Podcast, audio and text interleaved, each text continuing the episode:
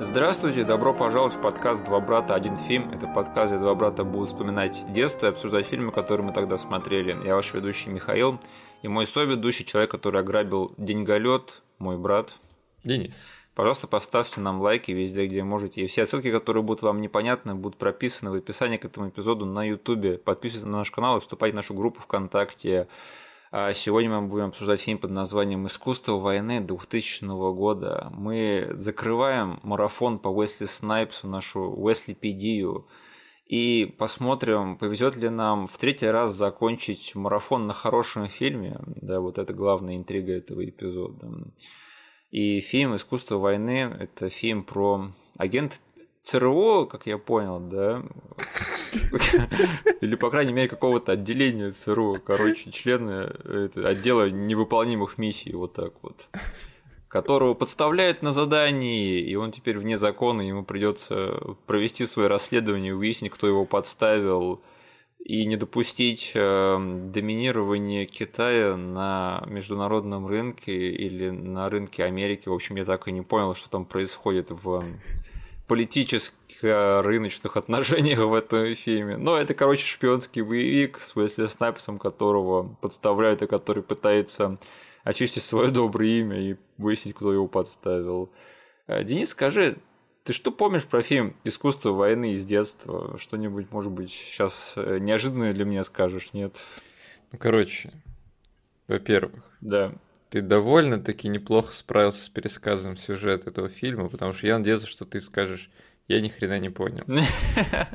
Я рассказал только то, что я понял, понимаешь, это, наверное, процентов 25 от общего сюжета, потому что все остальное я уже либо забыл, либо уже и так и не понимал никогда, так что как-то так. Вот, ты неплохо справился да, для сюжета в этом фильме. Короче, что я помню про этот фильм? А, я сейчас скажу ровно то же самое, что говорил супруге, когда мы садились смотреть этот фильм. Я помню из него полторы сцены. Да. И все.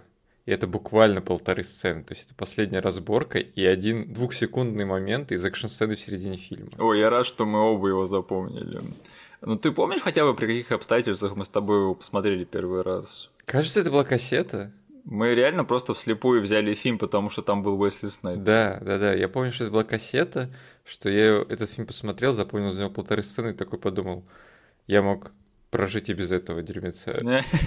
ну слушай, это все-таки показатель того, насколько важным актером для нашего еста, да, был Уэсли Снайп, что мы могли взять фильм просто потому, что он был на обложке. Да. Мне кажется, это чего-то стоит. Да. К сожалению, это не стоило того фильма, который мы посмотрели, потому что у меня как-то, наверное, еще тогда не было или не были развиты вот эти критические мускулы, да, чтобы как-то оценить этот фильм. Но он реально прошел как-то мимо меня. Я такой, ну посмотрел его и посмотрел. И самое забавное, что вот почему-то до сих пор у меня никогда не было порыва его пересмотреть, никогда не было порыва изучить, что же это все-таки было за кино и что я о нем думаю сейчас. То есть я, при том, что переоткрыл для себя, наверное, чуть ли не все фильмы, которые я смотрел в детстве на кассетах, в эру интернета, даже самые-самые задрипанные, типа там этого звездного охотника какого-нибудь. Да. И разборки. Но искусство войны я почему-то никогда не думал, о, надо бы пойти пересмотреть тот фильм, из которого я помню ровно три момента. А, давай обсудим тогда, что мы с тобой все-таки запомнили, и что у нас осталось э, на поверхности наших мозгов от этого фильма. Потому что я за себя могу сказать, что я запомнил ровно три вещи. Во-первых, это была сцена, точнее такой кратенький момент, где нам показывают кучу трупов в контейнере. А, ты это запомнил, нифига себе. Я это запомнил, потому что меня это немножечко шокировало в детстве. Это такой, знаешь, вроде бы смотришь мейнстримный боевик, и тебе тут показывают какое-то, не знаю, пыточное порево, да. Mm. Во-вторых, я запомнил, что у, в этом фильме у Уэсли Снайпса есть напарник, э, который его предает, и в конце концов оказывается чуть ли не главным злодеем. Спойлеры. Да, спойлеры. И я, конечно же, запомнил то, за что, наверное, этот фильм, ну и стоит помнить, да, и единственный его такой светленький момент во всем этом болоте, это что э, во время экшн-сцены, во время погони, там Уэсли Снайпс, он иронично показывает одному из гуннов, типа, пальцем вперед посмотри, типа, на что ты сейчас едешь, да, на что ты сейчас наткнешься. И это единственное, что вот мне врезалось в память. Потому что два других момента, они меня особо как-то не впечатлили. Но вот этот момент, я такой, я его помнил вот с тех самых пор, как я первый раз этот фильм посмотрел. И это единственный образ, который меня все это время как-то тянул к этому фильму, потому что если бы не этот момент, ну я вообще бы ничего не помнил об этом фильме. Потому что гора трупов, как бы и предатель, ну что это? Это в каждом втором фильме можно такое увидеть. А вот какой если Снайп так иронично показывает чуваку, эй, смотри, куда ты сейчас едешь, да, что ты сейчас вмажешься в стенку. Это такое не везде можно увидеть. И да, я этот, единственное еще мое яркое впечатление не с первого просмотра, да, но вообще о том, что я впоследствии выяснил об этом фильме. То, что вот этого предателя сыграл Майкл Биен, вот это да. был, был большой шок, потому что знаешь, это редкая роль в этом фильме Майкла Бьена из вот этой вот средней части его карьеры, да, потому что у Майкла Бьена карьера делится так, что вот были там вот эти вот золотые 80-е, да, чужие и Терминатор первые. А, есть э, такая этот, его серебряная эм, карьера, когда вот уже начиная с планеты страха, да, где когда он начал играть э, престарелых БДСов. Угу. А вот эта вот средняя часть, когда он не то, не все, вот там можно буквально роли 2-3 его вспомнить. Ну, помимо искусства войны, это вот еще скала, и я не знаю, смотрел ли ты этот фильм или нет, но «Убийство в Черри Фоллс», этот слэшер из 90-х. Я не смотрел. Очень-очень дерьмовый крик, да, вот он там э, тоже снимался. Так что «Искусство войны», вот, пожалуйста, еще один редкий пример э, роли Майкла Бьена, да, в э, середине его карьеры, когда он еще был вот э, не престарелым БДСом, но уже не тем парнем из «Терминатора». Угу. И он тут играет Джо Пантелиана, да, вот да, я не знаю, я очень большой кусок своей жизни думал, что это все-таки э, Джо Пантелиана каким-то образом, не знаю, научился драться, да, бегать по крышам. И я такой думаю, блин, вот он молодец, почему он все время в других фильмах сидит, там, не знаю, в штабе и злого босса играет. Ну, это забавно, потому что в там части этого фильма Майкл Бен выглядит как Джон Пантелиан из каких-нибудь плохих парней, да. да, а во второй части он выглядит как Джо Пантелиан из э, Помни, только без усов. Да. Та же самая прическа, да, только такой потянутый и чуть более такой подготовленный Джо Пантелиан. А, Денис, тебе никогда не хотелось пересмотреть фильм «Искусство войны»? Или ты еще тогда понял, что это какая-то шняга, которую не стоит пересматривать? Ну, мысли о том, что это шняга, были совершенно не оформленные. Потому что у некоторых фильмов был, по сути, какой-то непробиваемый слой брони, когда начиналась всякая политическая фигня, да. я иногда типа винил себя, что я не могу насладиться этим фильмом, потому что я тупой. Это мы не понимаем, что творится в мире и какой контекст у этого фильма на самом деле. Да, да я типа был настолько мелким, что я слушая всю эту дребедень про экономику, слияние держав и всякие соглашения, я думал, ну, наверное, взрослые тащатся от этих моментов, да. а я типа сейчас тупой сижу и там, не знаю, а, в потолок плюю. Вот если бы я все это понимал, фильм бы заиграл для меня новыми красками. И поэтому по итогу так в детстве я вышел с просмотра разочарованным, да? да. То есть, ну вот полтора момента явно не хватило для того, чтобы вытащить для меня весь фильм в детстве. А, но я как-то вот у себя в голове поставил, типа, возможно, там, ну, взрослые наслаждаются этим фильмом сейчас. У меня вот такая примерно а, такое отношение было еще к фильму «Враг государства», когда я в детстве его посмотрел. С Уиллом Смитом? Да. У меня почему-то такие ассоциации, когда я сейчас смотрел «Искусство войны», тоже почему-то вот с этим фильмом были вызваны.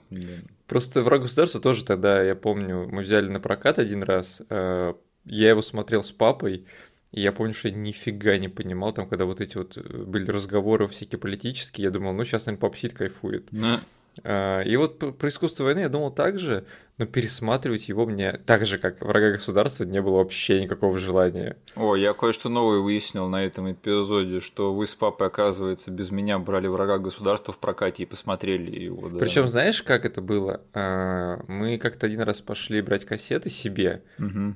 но я увидел постер врага государства, увидел там вот это слово государство и подумал, блин, сделаю-ка я приятно папе, возьму фильм, который наконец-таки ему понравится. Приношу домой, там раскладываю стандартную пачку вот этих вот отстойных детских и э, наших типа фильмов, да, вот и достаю это и говорю, папа, смотри, я взял тебе фильм. Он так был удивлен, такой, спасибо тебе большое, давай посмотрим. Почему я этого не помню? Вы посмотрели гребаного врага государства без меня, козлы. Я бы хотел посмотреть «Врага государства», там снимался мой любимый Уилл Смит еще тех времен и фильм Тони Скотта. В общем, из-за вас я посмотрел «Врага государства» намного-намного позже, всего пару лет назад, по-моему. Угу. Неплохой фильм, но не выдающийся. Слушай, я хочу поправиться с нашего первого эпизода этого марафона, да, когда я в эпизоде по пассажиру 57 сказал, что вот там вот Уэсли, Уэсли Снайпс в одной сцене читает книгу э, «Искусство войны», и типа на этой самой книге основан потом его фильм, да, «Искусство войны». Это не так, я немножечко не так понял ту информацию, что прочитал. Угу. Короче, сейчас расставим все точки над «и». Искусство войны – это известный древнекитайский трактат, посвященный да. военной стратегии и политике. Его mm. написал древний китайский стратег и мыслитель Сунь Ци. И в этом фильме цитируется этот трактат. Да. А в «Пассажире 57» там вот персонаж, он просто сидит и читает этот трактат, потому что ну, он там играет одержимого своей работы воздушного маршала, да, который угу. там весь такой БДС и крутой и поэтому он, видимо, в качестве досуга читает там вот эти древние китайские стратегические трактаты. Mm-hmm. Я думал, да. что в «Пассажире 57» он держал в руках книгу. Я просто знал про существование этого трактата древнего. Да. Но я думал, что вот этот вот искусство войны, которое он держит в руках, это что-то вроде, не знаю, там, ну, Тома Кленси, да? Какой-нибудь э, аэропортовой книжки про шпионов. Да. да, да, Я думал, что это вот такая фигня. Бульварное чтиво для вот этих вот фанатов разведки mm-hmm. и государственных переворотов. Но это не так, и это все-таки как это, интуиция, или как это называется? Ну, короче, совпадение интересное, угу. да, что я просто сказал интуиция, потому что это прям как в фильме «Интуиция», да, где там все руководится судьбой. Вот, в общем, у этого трактата и у Уэсли Снайпса случилась своя интуиция, да, потому что они тогда разошлись на пассажирах 57 да. и вновь встретились на искусстве войны. Потому что там персонаж просто читал этот трактат, а здесь цитируется он. Вот, и называется сам фильм тоже «Искусство войны».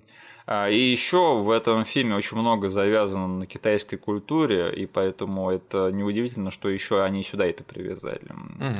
И вообще, кстати, я не знаю, в курсе ты или нет, но этот фильм долгое время разрабатывался под Джета Ли, и именно он должен был сыграть главную роль здесь. А, Да, но не срослось. А он, видимо, выбрал какой-то другой проект. Возможно, это был Ромео должен умереть, который мы тоже обсуждали. Ну, да. слушай, Джет Ли сюда тоже вписывается. Тут как бы, ну, терки с Китаем, да, можно да. представить чела, который, там, не знаю, под прикрытием работает рядом э, с другими китайцами. Да мне кажется, плюс-минус вот это вот главного героя мог бы кто угодно сыграть, там какой-нибудь стоковый экшен актер, угу. да. Поэтому, ну, Джет Ли, хоть не знаю, хоть кто угодно. И знаешь, я когда увидел э, имя режиссера этого фильма, я такой подумал, откуда я знаю, кто этот чел, а именно Кристиан Дюгей. Да. Я когда его увидел в кредитах, я подумал, блин, а мы с Мишей сказали, что он снял еще и другой фильм. То есть, ну, по сути, этот парень же у нас проскакивал уже в подкасте. Я забыл, что это именно он был, поэтому я вот только сейчас на research е такой, откуда я знаю Кристиан Дугей, Дугей, Дугей. И тут выясняется, что, оказывается, именно он снял «Экстремалов», да, которые да. мы обсуждали сто лет назад, когда только начинали этот подкаст. Я не смог вспомнить, mm-hmm. говорили ли мы на экстремалах хоть что-то про искусство войны или нет. Я боюсь переслушивать наши эпизоды тех времен, поэтому я не проверял. Наверное, сказали, да, наверное, сказали. Я не удивлюсь, если мы там даже упомянули тот факт, что там вот в этом фильме Уэсли Снайпс типа иронично показывает чуваку, куда там надо впилиться. Да нет, сомневаюсь. А, спорим, ты не пройдешь проверять, потому что тебе тоже Я не пойду, я боюсь. Это артефакты древних. Да, да, да. Э, в общем, да, Кристиан Дюгей, я тебя поздравляю, ты присоединился вот э, на полочке вот этих вот режиссеров, да, чьи фильмы несколько раз попадали в наш э, подкаст. Я даже не знаю, кто еще на этой полке. Роберт Земекис же, да, у нас угу. там. А, сходу больше никого не припомню, но точно там есть несколько таких товарищей. Угу. Стюарт Гордон, может быть, ну, он написал «Дорогая, я уменьшил детей», да, не снял его, но мы все равно его обсуждали несколько раз. А, знаешь, я всю жизнь э, считал искусство войны фильмом таким, знаешь, на грани видеокино, да, то есть, ну вот, практически вот то, что в кино не пускалось. Ну да. А впоследствии-то оказалось, что у этого фильма бюджет 60 миллионов долларов. И у него, получается, был широкий прокат, да? Да, да, да. По-моему, за эти деньги матрицу сняли первую. Офигеть. Причем да. на год раньше то есть тут не прокатит, да, что как бы из разных поколений фильмов. А, да, эти фильмы, они очень-очень близко выпустились друг к другу. А, если что, у «Матрицы» бюджет 63 миллиона долларов. Угу. А, видимо, эти 3 миллиона долларов, понимаешь, они были ключевыми в производстве. Ты, короче, просто добавляешь 3 ляма, и у тебя фильм из искусства войны сразу в «Матрицу» превращается. Да, это же так и делается, так ли все легко, да. Э, не нужны там ни талант, э, ни хороший сценарий, неправильные люди за камерой. Просто смотри, мне кажется, «Матрица» что сделала правильно? Она вместо того, чтобы заставлять Майкла Бина играть этого Джо Пантелиана, да. Они наняли настоящего Джо Пантелиана. Он обошелся в 3 миллиона дороже, да, но зато он не был клоном с дешевым, да, он был настоящим Джо Пантелианом. Да. Ох, ну я не знаю, а, возможно, это чувствуется не в качестве фильма, но хотя бы в его масштабе, да, потому что я все-таки оценил, что тут как такой широкоформатная съемка все-таки была. И, возможно, не в там, качестве того, как это все было снято, да, но хотя бы, не знаю, в самом продакшн value чувствуются эти 60 миллионов. Я для себя с удивлением это именно переоткрыл на этом просмотре, потому да. что ощущения были примерно как твои в детстве. То да. есть этот фильм как-то к нам залетел вот по таймингу с рядом других фильмов, которые, по сути, выступали для меня источником разочарования в моих э, экшн-кумирах. А, да, да. То есть у нас начали появляться в тот момент всякие э, фильмы категории С с Ван Дамом, да, вроде, не знаю, «Двойника» или как он там назывался. Не-не, еще лучше «Подоткос». «Подоткос», да, точнее, где была офигенная съемка с двух камер в одном кадре. То есть там две драки одновременно происходят на сплит-скрине, да. Да, Это... короче, вот залетали эти фильмы, я уже начинал понимать как-то в фоне, что окей, все мои вот эти БДСные мужики, они сейчас там, не знаю, снимаются в каком-то непотребстве. Да. И тут еще искусство войны туда залетает. Я смотрю на Блейда просто, ну вообще в странном э, окружении антуража. И я, пон- я понимаю, что ну ладно, типа пришло их время. Да. Нужно научиться их отпускать. А, но сейчас я посмотрел этот фильм и чисто сейчас говорю про, там, не знаю, как ты сказал, да, про продакшн value. Да про формат съемки пока что речь про это. Я немножечко для себя э, приподнял этот фильм uh-huh. из детских воспоминаний, потому что тут есть, ну, довольно прикольно снятые с точки зрения операторской работы моменты. Да не весь фильм. Просто смотришь, такой, блин, этот кадр довольно богато выглядит. Да. Там очень детализирован, не знаю, не поленились прикольный такой атмосферный дождь замутить в одной погоне, да. который работает на атмосферу. Я прям такой, не знаю, флешбеки с 7 начали появляться. Да, там вот эта вот сцена открывающая, да, которая происходит на каком-то китайском параде или что-то такое, на каком-то китайском приеме. Угу. Она, опять же, очень-очень насыщенная всякими деталями, там все везде летает, очень-очень широкий э, зал такой, где они снимают все. Поэтому угу. в плане продакшн value у меня к этому фильму вопросов нет. К самой съемке есть, и мы об этом еще поговорим. Да. А, кстати, я об этом думал на днях, что мы с тобой все-таки немножечко представители разных поколений, в том плане, что вот, знаешь, у тебя был период разочарования во всех крутых парнях, да, которые ты смотрел в детстве. Ага. А я, когда до них добрался, для меня они уже были неудачниками. И то есть, когда ты разочаровался в Вандаме, там, Сигале, да, и Чаки Норрисе, я уже тогда понимал, что эти чуваки снимаются в одном трешаке, и, типа, они уже для меня оказались такими лохами. И я больше mm-hmm. смотрел на боевики 90-х той же, по типу той же матрицы, там всяких без лица, воздушной тюрьмы и скорости. Угу. А, так что да, я вот этих вот неудержимых, да, будущих я особо никогда не уважал, ну помимо самых топовых, а, там Арнольда Шварценеггера и Сильвестра Сталлоне. Угу. Даже Сталлоне в меньшей степени. Э, да, если что, искусство войны, оно провалилось, э, ну, вот шок большой, да, э, но к нему все равно сняли два видеосиквела, и Уэсли Снайпс даже появился в первом из этих двух видеосиквелов. Вот, блин, для меня, кстати, было удивлением просто в подготовке к этому выпуску, что я смотрю, окей, видеосиквел к такого рода фильмам появился, не неудивительно. Да. Но я смотрю, там просто здоровенный Уэсли Снайпс на постере стоит, и такой, я своим глазам не верю, просто что они вернули его.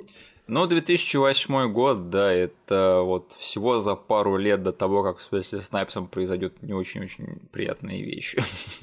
Так что неудивительно, что он тогда уже, уже брался за такие проекты сомнительного качества. Очень-очень печально, конечно. Но хотя бы в третий не снялся. А, который вышел через год после второй части. Хоть на этом спасибо, да. А, слушай, ну тогда давай перейдем к обсуждению непосредственно самого фильма и поговорим, повезло ли нам, конечно же, на третьем марафоне завершить его на достойном фильме. И, наверное, уже по всему тому, что мы сказали, можно сделать вывод, что черт подери, конечно же, не повезло, и почему-то всегда не везет Всегда вот так хорошо идем, да, и под конец какая-то подлянка. Первый раз было 6 фильмов, и последний из них был плохой. Во второй раз 4 фильма, и последний из них посредственный.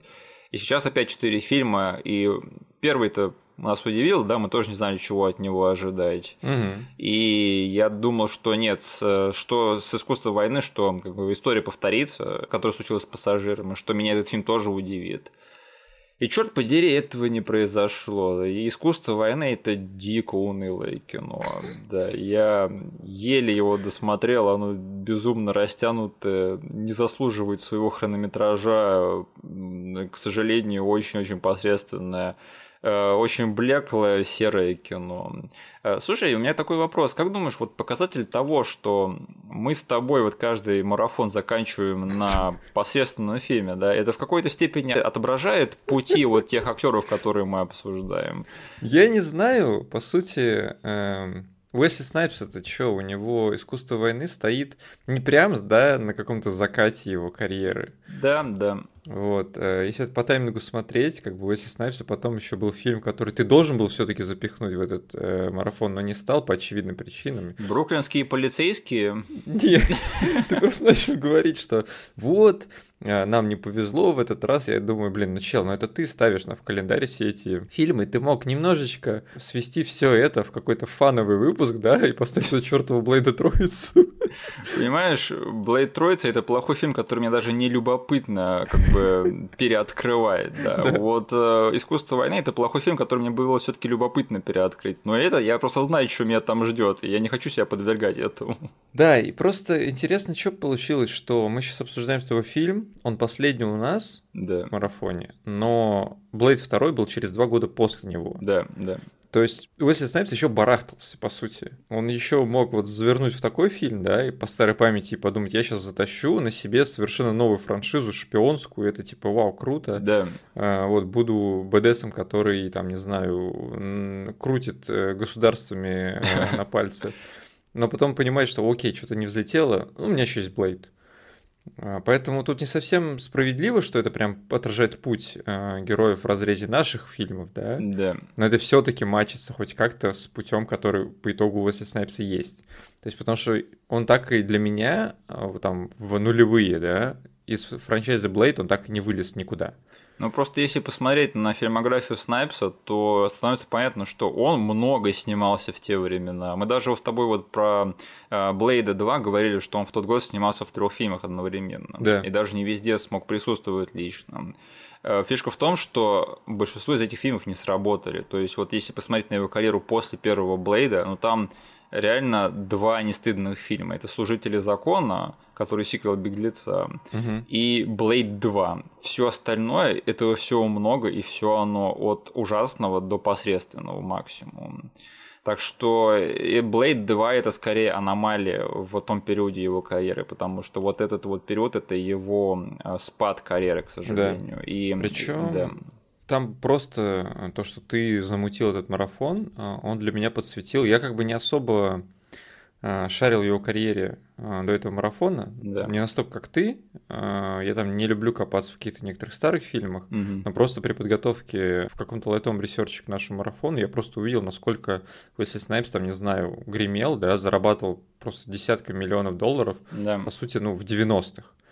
А, когда у него просто хит за хитом, причем они были такие местечковые, но все-таки у него гонорары росли. Они позволили ему, по сути, уже в 97 году получать 10-миллионные гонорары. Да. А, это дорогого стоит на самом деле.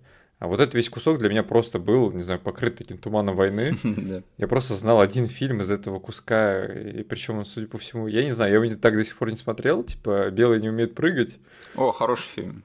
О, хороший, окей. Да. Я только его э, помню из того куска, причем я помню его как фильм, который я так и не смотрел. Это один из тех фильмов, которые все-таки выбили Снайпса в звезды класса А, потому что это был очень-очень популярный фильм в свое время. Mm-hmm. Да. Okay.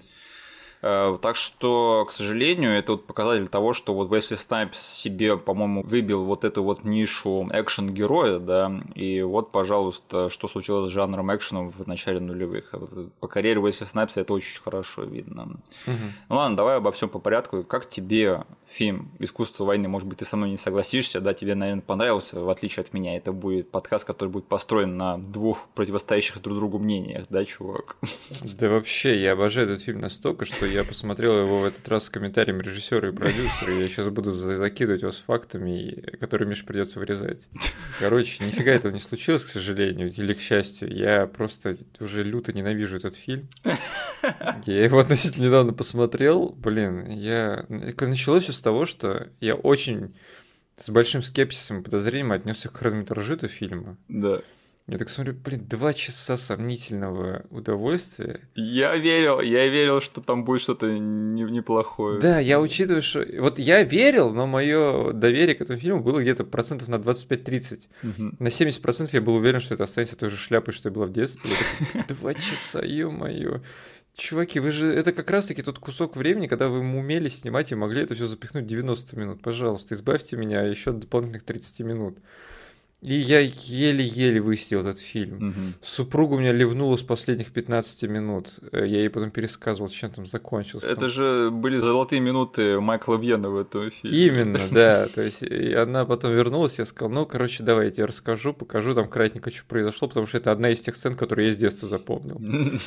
Вот. Э, и я не знаю, каким-то образом я в первые 15 минут понял, что этот фильм из себя представляет. Я уже сидел с полнейшим покерфейсом, съезжал в кресле и ждал, когда же это все закончится. Я пытался, реально пытался воспринимать всерьез там сюжет, все это дело, следить, но через 15 минут я просто сдался и отпустил все. Я перестал следить за тем, что происходит. Я смотрел на набор каких-то картинок, э, и все. Ох. Вот это весь мой experience. Я давным-давно такого не испытывал.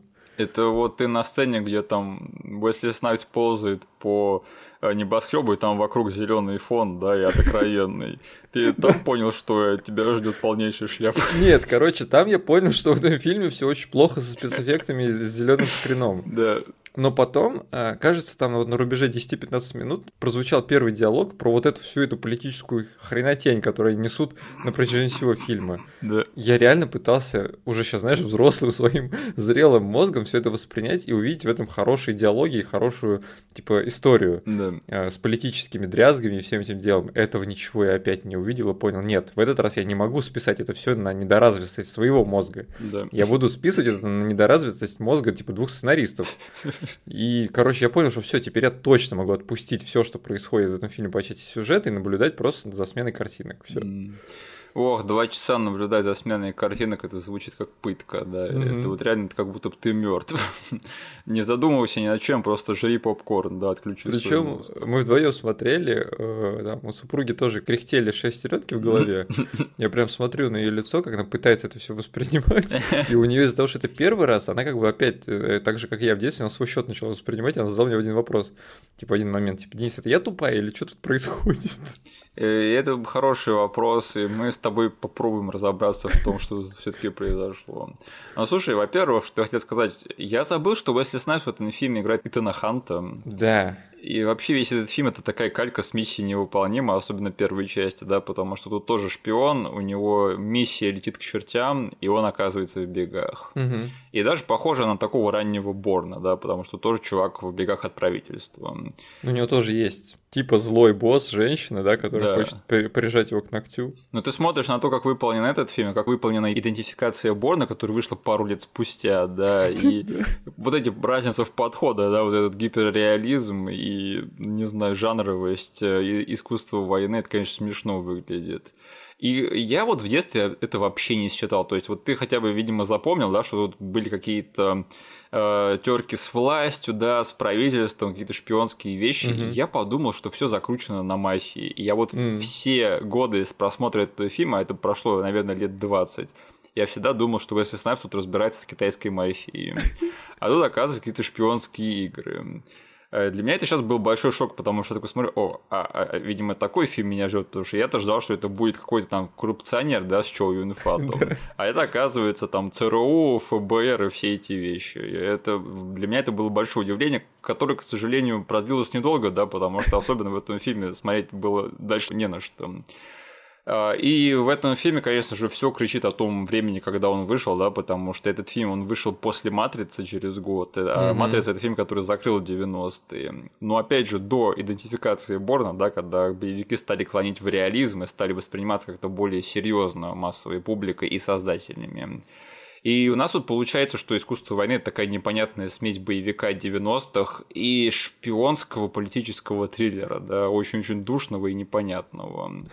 И большая проблема, самая глобальная, в том, что все-таки оба эти жанра, они в этом фильме выстреливают в холостую. Ну просто, ты, блин, вот на бумаге у тебя, по сути, боевик 90-х, который выбирает себя все лучшее из этого жанра. Да. И мы еще шагнем на территорию э, там миссии невыполнима. И вот эти вот все интриги замутим офигенные, которые просто из э, будут экшен, по сути, выжимать из диалоговых сцен. И мы нанимаем чела, который экстремалов снимает. Дюгей.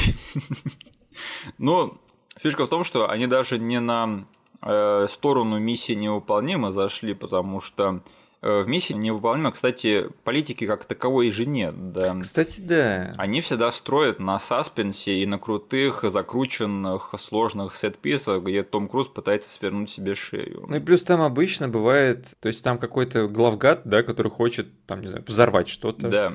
э, захватить что-то. Распространить вирус какой-нибудь. Да. Что-нибудь такое. Там нету там, двух президентов, которые срутся за торговую какую-то коалицию. Вот именно. Там всегда есть какой-то агент Э, который пошел в робок, да, и да. начал творить свою дичь, и Итану Ханту придется с ним разобраться. Угу. Но опять же, вот как выполнены шпионские сет-писы в миссии невыполнима, да, где там Том Круз пытается там свернуть себе шею, вися с потолка, или там перепрыгивать с мотоцикла на мотоцикл.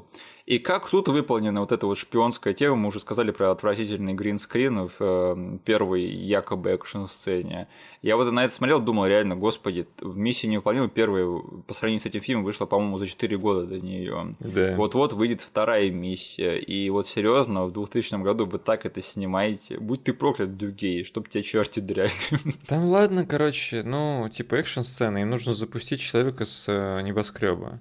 Ну, поленились они пойти реально и прыгнуть с парашютом с небоскреба. А, но там сразу после этого идет спокойная сцена, где два персонажа едут в машине по городу, и у них у каждого гринскрин на фоне. Это просто лень, мне кажется. Такой гринскринище просто, который лезет тебе сразу в, в глаза и говорит, челы, смотрите, вот зрители, мы там плюем вам в лицо, говоря то, что мы даже поленились проехать по улице или там, не знаю, нормально все это снять. Ну, бюджет чувствуется, можно сказать, да, площадки дорогие, но снято все коряво, потому да. что вот эта драка вначале, она происходит на такой, в общем, насыщенной съемочной площадке, где там всякие конфетти падают и все такое но как эта драка поставлена и как она снята, но это из рук вам плохо все выглядит, вообще не впечатляет. Там прикольная была задумка, я такой сразу подумал, что это из-за того, что это было в начале фильма, у меня еще были какие-то надежды. Mm. Вот, там же, по сути, даже не конфетти, а вот эти блестки мелкие летят сверху на всех. Да. И так, такую классную сцену можно было замутить, что при каждом ударе, типа, слой этих блесток слетает с человека, знаешь, вот как у Джеки Чана пыль да. разлетается для эффекта. Здесь можно было просто уже у тебя нарративно все объяснено, почему тут все в блесках, это могло добавить так много зрелищности этой драки. Нифига этого не произошло. Блин, у меня вот на этой сцене было ощущение, что я снова смотрю серого человека, потому что там, если что, первая экшн-сцена тоже фильм открывает тем, что там Райан Гослинг мочится с какими-то гуннами в китайской обстановке и атмосфере. И, короче, искусство войны – это серый человек своего времени, мне кажется.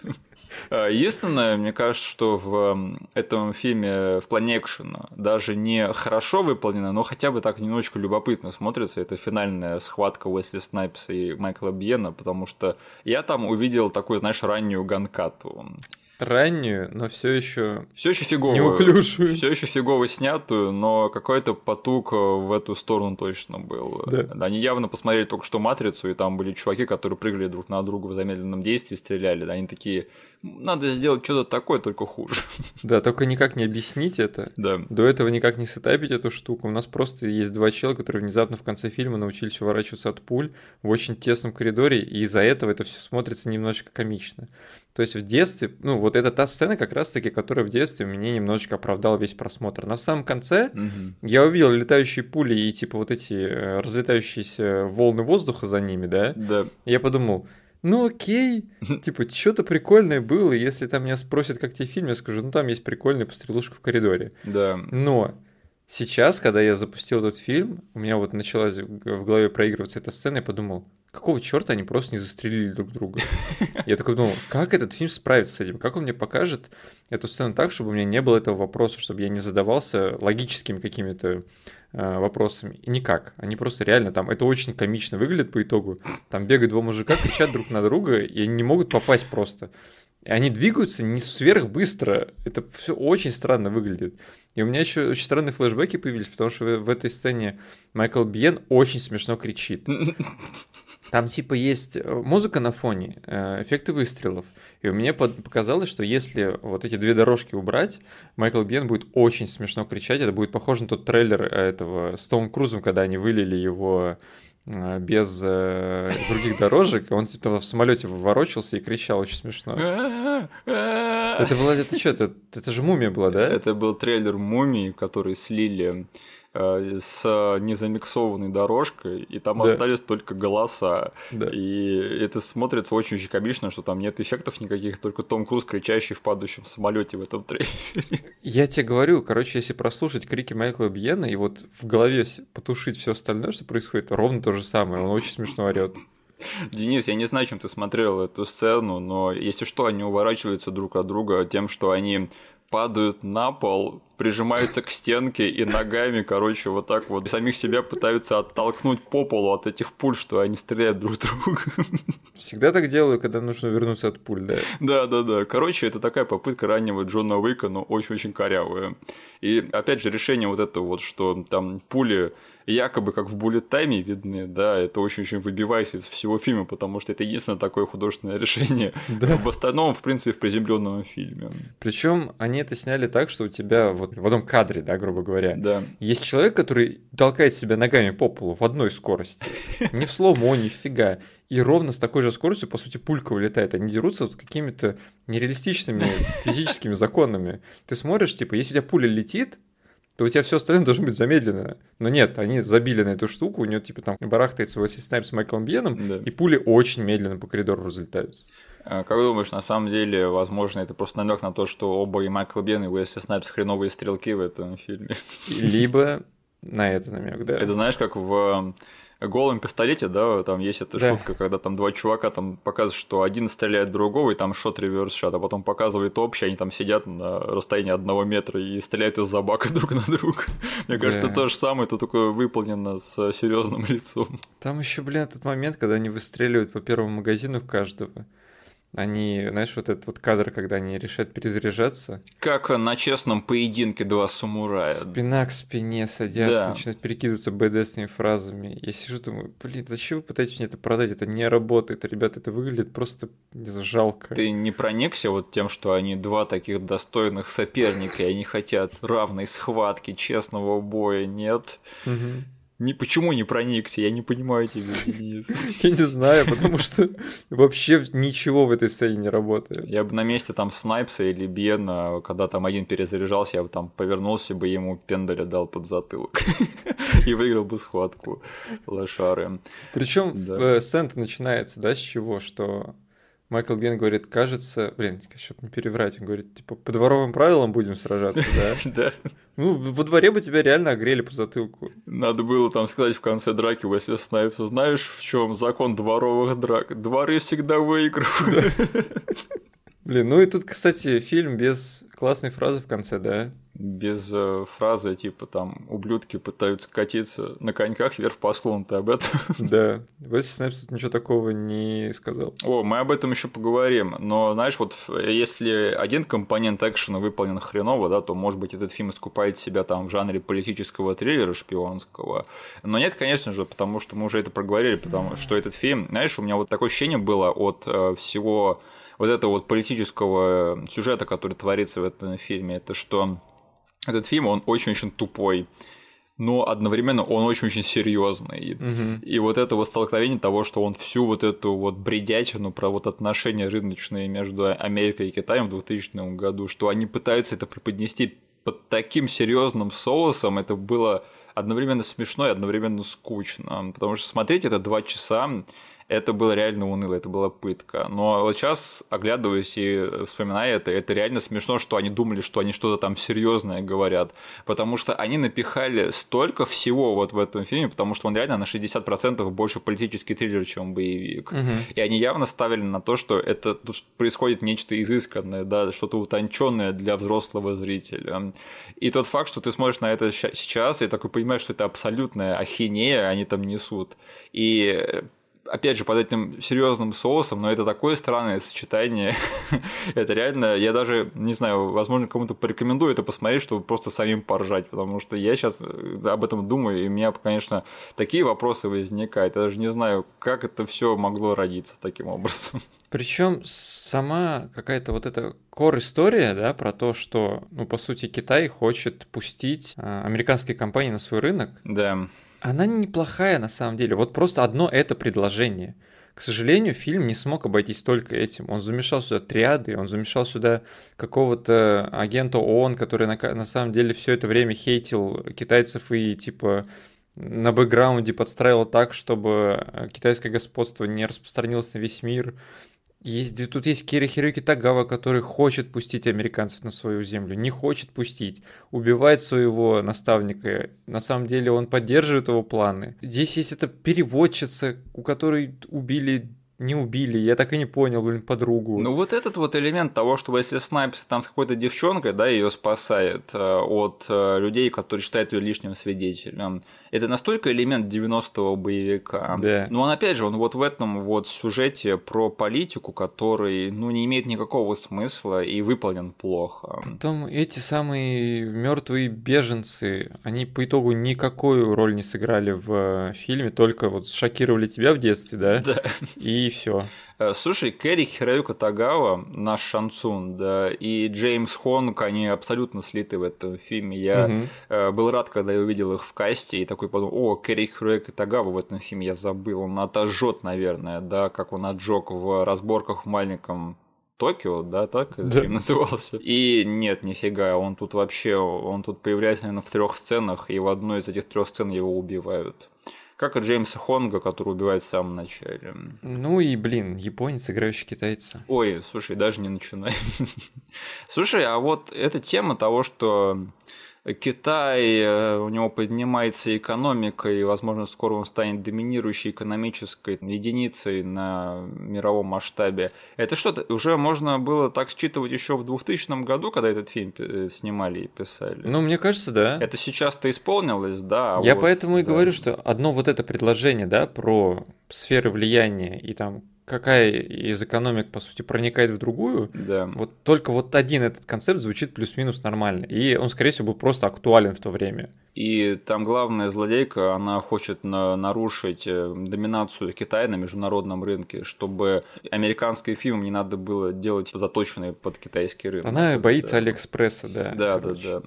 Э, не, это профуканная возможность, и опять же, вот распутать вот весь клубок этого сюжета, да, потому что тут явно много всего намешано, но у меня вообще нет никакого желания этим заниматься, потому что, опять же, там вот эти слои сюжета, они явно связаны друг с другом белыми нитками, и поэтому, я не знаю, это все это такая скукотища, я даже не хочу Иногда просто появляются такие сюжетные вещи, которые из ниоткуда и э, ни к чему не приводят. Там в один момент начали говорить об американском президенте, да. которого хотят пригнать для заключения договора.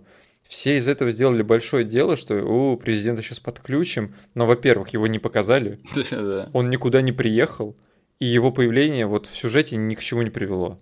Знаешь, я э, на самом деле не виню себя за то, что я подумал, что этот фильм завязан на самом деле на мафии, а не на шпионах в детстве, потому что тут даже вот китайские спецслужбы именно так и выставлены, да, как китайская мафия. Да. У них там татуировки какие-то на запястьях, они ведут себя как э, мафиозные головорезы. Угу. Ничего удивительного. И вот это вот странный диссонанс того, что тут на одном уровне происходит такой уличный боевик из 90-х, да. но есть вот эта вот вся мешанина политическая, она создает определенный диссонанс.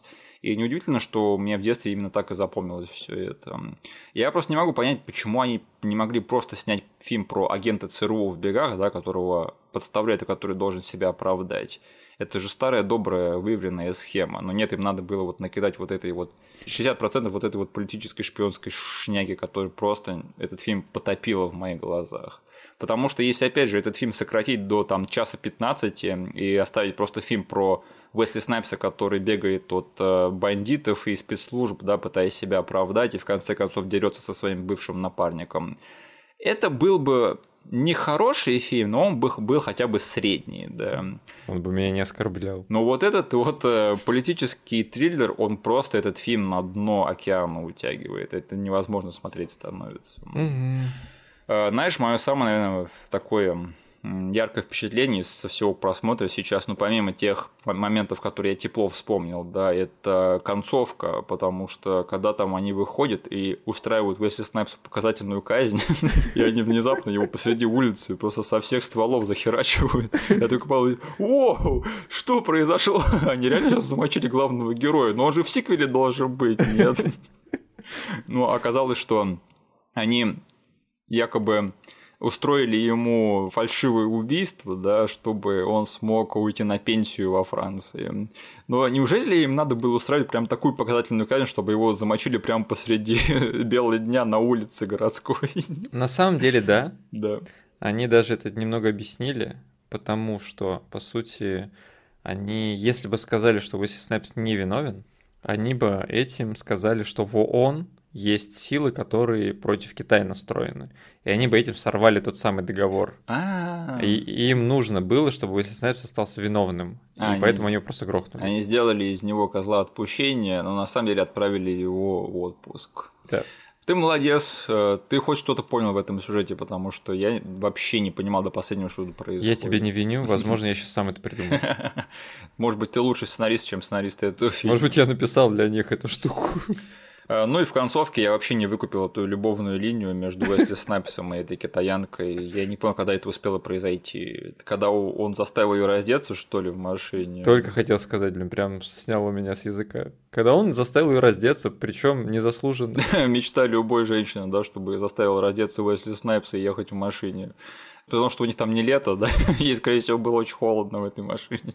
Угу. Слушай, Уэсли Снайпс, к сожалению, в этом фильме тоже скучает, мне так показалось. Э, вообще не выдающийся перформанс ни в коем случае. Тут есть, блин, момент, короче, когда... Да они с ней заезжают в тоннель на тачке. Да. И он типа такой сидит, откидывает голову, закрывает глаза и просто сидит, чилит. Да. И у него лицо такое, блин, как я устал от этого фильма.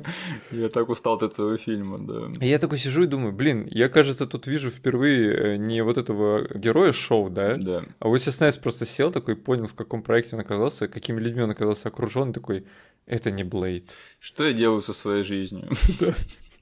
Э, Кристиан Дюгей не умеет показать боевое мастерство Снайпса, не умеет показать его выгодно, как умели Стивен Норрингтон и Гильермо Дель Торо, и чел, который снимал «Пассажир 57». Э, я не понял, что за персонажа играет Уэсли Снайпс. Обыкновенный такой стоковый персонаж Снайпса, какой-то агент, какой-то там экшен-герой, вообще ничего примечательного.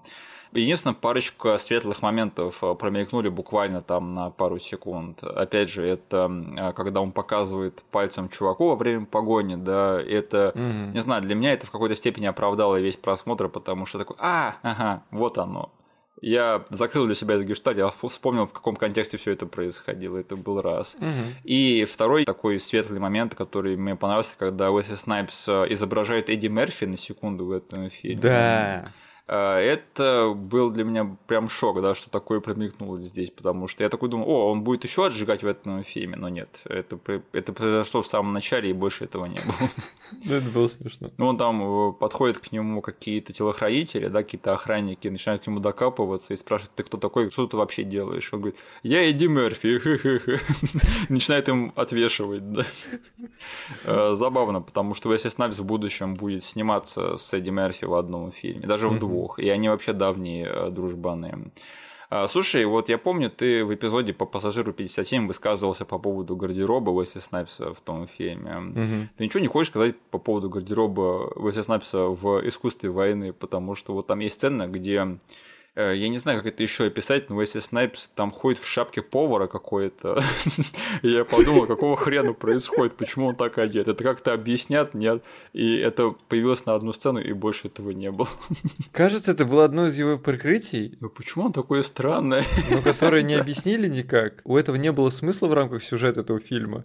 Нам просто нужно было показать, что это, смотри, шпион, и иногда ему нужно одеваться странно.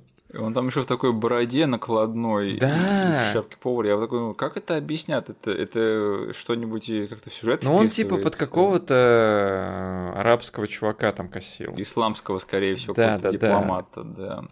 Окей, я просто не, не знаю, это даже было не похоже на вот эти традиционные исламские одеяния. Это просто была какая-то шапка повара реально. Оно просто реально там, по сути, не было сцены, которая подводила к тому, чтобы нам засетапить все это дело. Да. Не было причины ему так одеваться, но он решил одеться. Это было бы так забавно, да, если бы он такой выходит в этом наряде, и его начальница такая, какого хрена ты так вырядилась? И он такой, я шпион, детка. Они даже до этого не додумались. Я пришел сюда съесть банан. Да, позже. Да, да, да, у меня была мигрень, я пришел сюда съесть банан. А, слушай, единственные светлые моменты для меня в этом фильме это уже упомянутый Майкл Биен, даже не сам он, да, но тот факт, что он играет Джо Пантелеана. Угу. Единственное, я не выкупил то, что почему, знаешь, вот там есть такой момент в их отношениях, да, почему он отчасти предает Уэсли Снайпса. Это он хочет доказать ему, что он лучше него. Да. И он якобы считает Уэсли Снайпса своим ментором. Да. И хочет его превзойти. Но для меня это вообще не сработало, потому что я про себя-то знаю, что Майкл Бин старше, чем Уэсли Снайпс. Именно. Я что-то вообще, не знаю, возможно, я один из первых моментов, где упоминалось менторство, вообще профукал. Да. И я как-то слишком поздно в фильме уловил, что, оказывается, Уэсли Снайпс его менторил все это время. В каком смысле он его ментор? Там показывают, что Майкл Бин в начале фильма вообще сидит в control room е, да, и помогает да. ему. Там не было такого, что они там напарники и постоянно соперничают друг с другом. Короче, это вообще из ниоткуда, и плюс с двумя чуваками, которые совершенно не похожи вот на дуэт в таком, с такой динамикой. На самом деле, если бы Снайпс хотел превзойти своего ментора Майкла Бина, да, это еще было бы правдоподобно, но наоборот, это вообще для меня не сработало. Да. А, и, наверное, самый светлый момент в этом фильме для меня это до удивления человек, которого я даже забыл, что он в этом фильме снялся, и вообще, что такой персонаж в этом фильме есть. Это актер Мори Чайкин который играет агента ФБР, который расследует вот это вот то же самое дело, к которому причастен Уэсли Снайпс. Ты про этого э, мужичка пухлого, да? Такой, который весь очень такой заплывший и который очень-очень такой шлабер. Блин, он классный мужик в этом фильме. Он для меня самое яркое впечатление, потому что это явно вот актер, который, которому дали э, ни о чемную роль, и он просто ее своей какой-то природной такой харизмой сумел как-то расшевелить и дать какие-то новые краски, придать этому образу.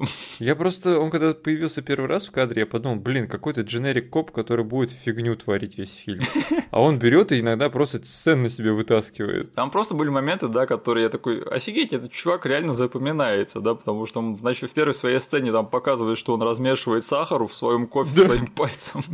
Я такой понял, окей, этот чувак мне уже запомнился, но почти в каждой своей сцене, которые такие проходные сцены, он умудрялся выкинуть что-то такое. И вообще его образ и сам персонаж и актер, не знаю, мне почему-то запомнились. Э, он даже процитировал смертельное оружие в одном моменте. А, он сказал, я слишком стар для этого дерьма, да? Когда его э, с его напарниками, когда он они перевозит Уэсли Снайпса, им устраивают засаду, да, и там кажется, что их всех поубивали, в том числе этого персонажа. А потом оказывается, что, а, он, оказывается, был в э, бронежилете все это время. Угу. Молодец. Не, серьезно, очень такой приятный персонаж и актер, который сумел вытащить его вообще не на чем. Ну, тут еще Дональд Сазерленд в роли Дональда Сазерленда. Который вот это вообще проходной перс. Я такой думаю, ну, Дональд Сазерленд же в этом фильме что-нибудь сделает важное, он вообще ничего не делает. Он реально там могли взять вообще кого угодно. Они взяли его реально только ради имени, что у нас есть какой-то престижный актер, да, на важной роли, и все на этом было. Угу. Денис, скажи, есть какие-то отдельные моменты, которые ты бы хотел упомянуть? Есть один момент, который я хотел обсудить с твоей точки зрения монтажа, либо просто подсветить себе. Да, давай. Короче, как Уэсли Снайпс разбирается со своим боссом, типа, который выступал самым главным злодеем, типа, мастермайндом за всем этим планом, который стоял. Который играет Энн Арчер. Да, короче, он звонит ей из э, телефонной будки угу. и говорит с ней по телефону и, по сути, заставляет ее скомпрометировать себя. Она там сидит в машине, уверенная, что она в полной безопасности, никто не прослушает, и начинает обсирать э, китайцев. Да. Китайцы то, китайцы все, и она не понимает, что на самом деле на водительском месте сидит китаец. Да. Э, с пистолетом. Вот, с китайцами лучше так не поступать, и он сразу ее убивает. Да.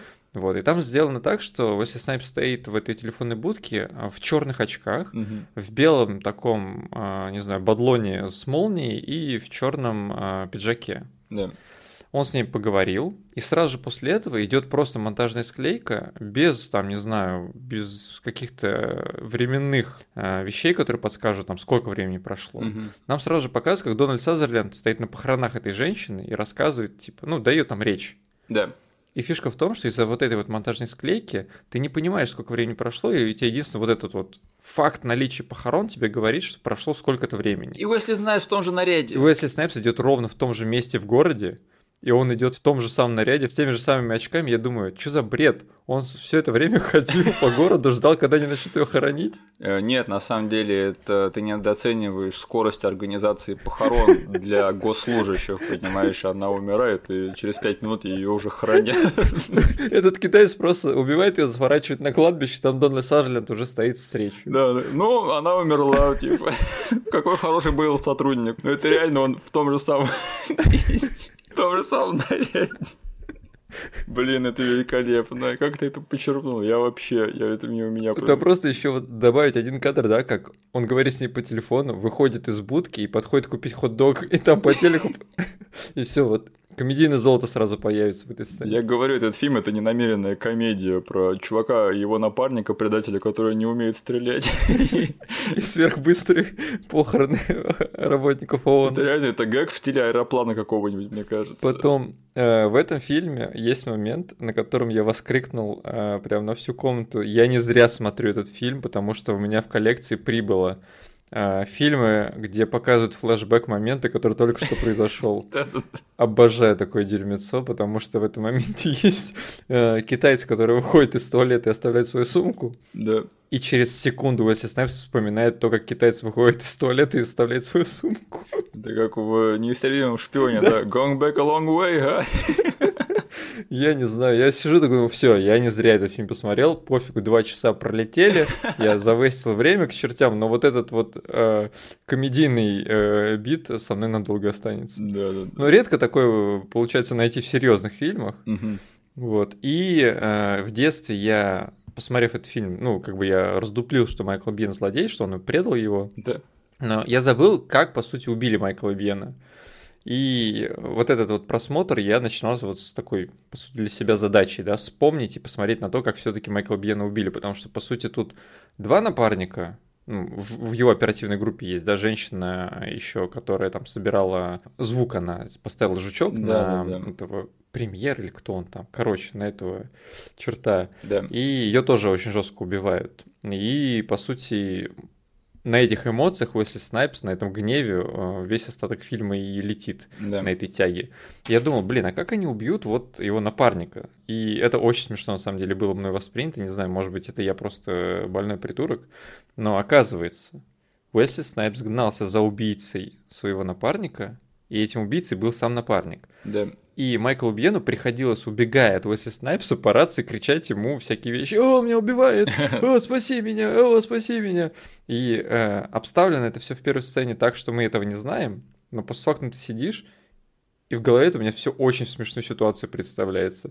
То есть он там бежит, прыгает по лестницам, разбивает стекла, прячется, и в этот момент он уже разыгрывает спектакль по рации, что типа его убивают, мучают, Уэсли, приди, спаси меня. Ну, знаешь, а я упоминал миссию невыполнима, но там же был похожий момент, да, когда а, Джон да? Войт в начале фильма, он разыгрывает по рации, что его подстрелили, и он падает в канал. Угу. А в конце, когда Том Круз выясняет, что Джон Войт предатель, Угу. нам там показывается флешбэк, где реально Джон Войт э, себя размазывает кровью по телу, Мгм. кричит в рацию, типа «спасите меня, я умираю», и падает в канал. Угу. Э, Так что вот тебе фильм, который снял Брайан Де Пальма, Да. и фильм, который снял режиссер экстремалов. Да. Тут, наверное, да, просто помножено на то, что все-таки все это время Майкл Биен бежал от Уэсли Снайпса, типа, и очень хотел скрыться, но ему нужно было продолжать свою легенду того, что он сейчас сдохнет в любой момент. Ну, Майкл Бен хороший актер.